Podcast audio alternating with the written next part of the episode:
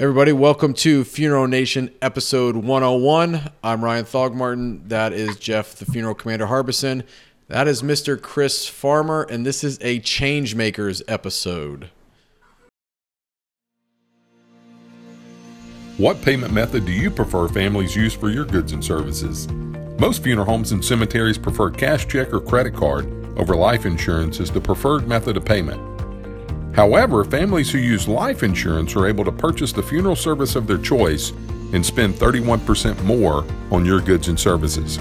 By encouraging more families to pay with insurance, you can create a better experience for the family and become more profitable without increasing your call volume. The reason most firms prefer cash check or credit card over life insurance is that insurance companies are a hassle to deal with, and payment can often take weeks or months to receive.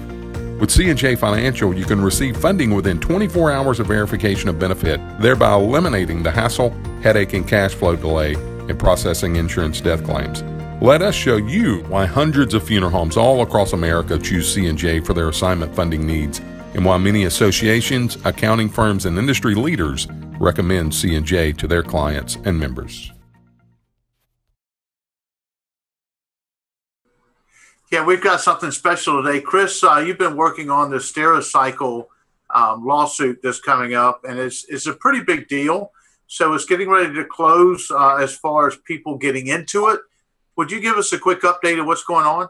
Sure, absolutely. Uh, as kind of we talked about before, and just so if you don't know, um, there was a class action lawsuit that was certified against Stericycle, who is a biomedical waste disposal company and it was for Stericycle's business practices of they had a fixed price contract.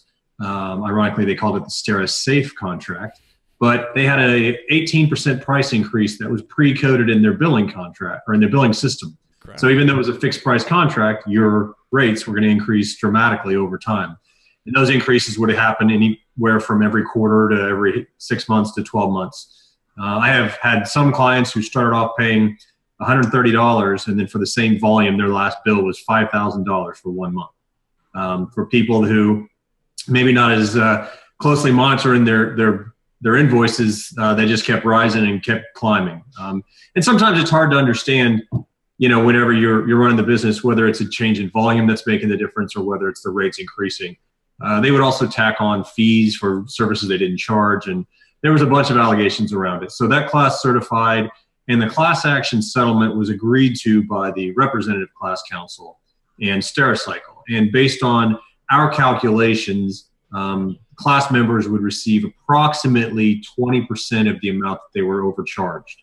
And that accounts for some of the factors where Stericycle said, look, our, our costs truly did increase. We had fuel costs, we had all these other uh, costs. So therefore, even though it's a fixed price, we could, under the contract, increase. So those are some of the defenses that Stericycle had.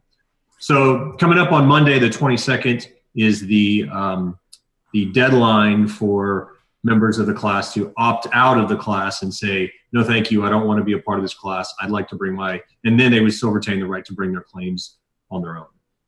Yeah, is this uh, would this be considered one of the largest collective uh, legal matters we've seen in the U.S.? You know, when it comes to our industry, this is as large as I am uh, familiar with. Um, and what's interesting about this is the funeral service industry is actually a very small segment of this class. Uh, if you look at the class definition and some of this in the filings, funeral service isn't even mentioned in there. But for us, from what I from what I have observed, Stericycle is probably the biggest vendor when it comes to biomedical waste in the U.S. Some places don't even have an option other than Stericycle because they're just they do a lot of roll-ups and consolidation. So they'll go in and buy the local big wig and then they just keep rolling up and rolling, rolling, rolling. So in fact, Stericycle's market cap is even bigger than SCI's if you can give that perspective on how big Stericycle is. So most of their clients are going to be hospitals, uh, dentist office, medical offices, those kind of things. And so that's why we wanted to bring a group of funeral service specific clients uh, to bring claims against Stericycle directly because it wasn't getting the attention in the class. It wasn't a focus of the class. And we want to make sure that those in funeral service are getting their due uh, and having fair representation and being able to bring the claims directly to Stericycle. So we've advised our clients that have signed up with us to opt out of the class. Uh, we've been in conversation with Stericycle's counsel and we'll bring our claims directly to Stericycle because the, the class itself still faces a lot of challenge. There can be procedural challenges. Uh, I think there's a number that was agreed to, but it hasn't been disclosed as far as if so many people opt out of the class, then the whole settlement's blown up. And then, of course, there will be more than likely there will be appeals. Um, in in our experience, that sometimes these appeals can go on forever.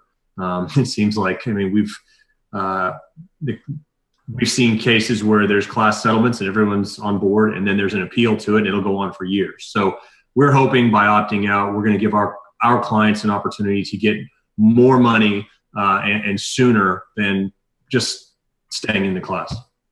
Well, that's uh, we appreciate you coming on because this is something that uh, is a national for everybody. Uh, however, it's not in the, the, news that we see typically. Mm-hmm. So uh, Ryan and I here with Funeral Nation, we certainly want to keep up with it. And uh, as it progresses, if you'll let us know, we'd like to have you back as a guest just to share because this is a change making event in our, our industry. I think this is the beginning. We're going to see some other issues coming along with billing, pricing. Um, we're not done here yet. Yeah, absolutely. This group we may be, but I think there's some other stuff coming along.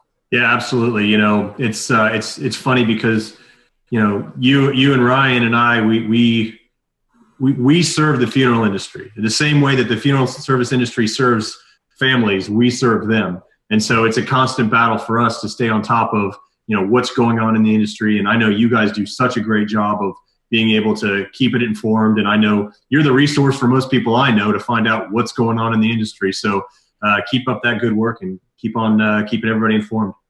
Hey, you too, man. You're uh, you're a change maker, so uh, we appreciate you coming on. Ryan, you want to close us up? Yes, thank you, Chris. Appreciate it. That was episode 101. We'll have something crazy for 102 next week. Until next time, have a great effing week. Out here. Funeral Nation is sponsored by Sitch Casket. Sitch has changed everything for funeral homes facing declining profits from cremation, with casket quality equal to the top domestic brands but at half the cost or better. Enter now to win a free Sitch casket at sitchcasket.com. Sitch, only your accountant can tell the difference.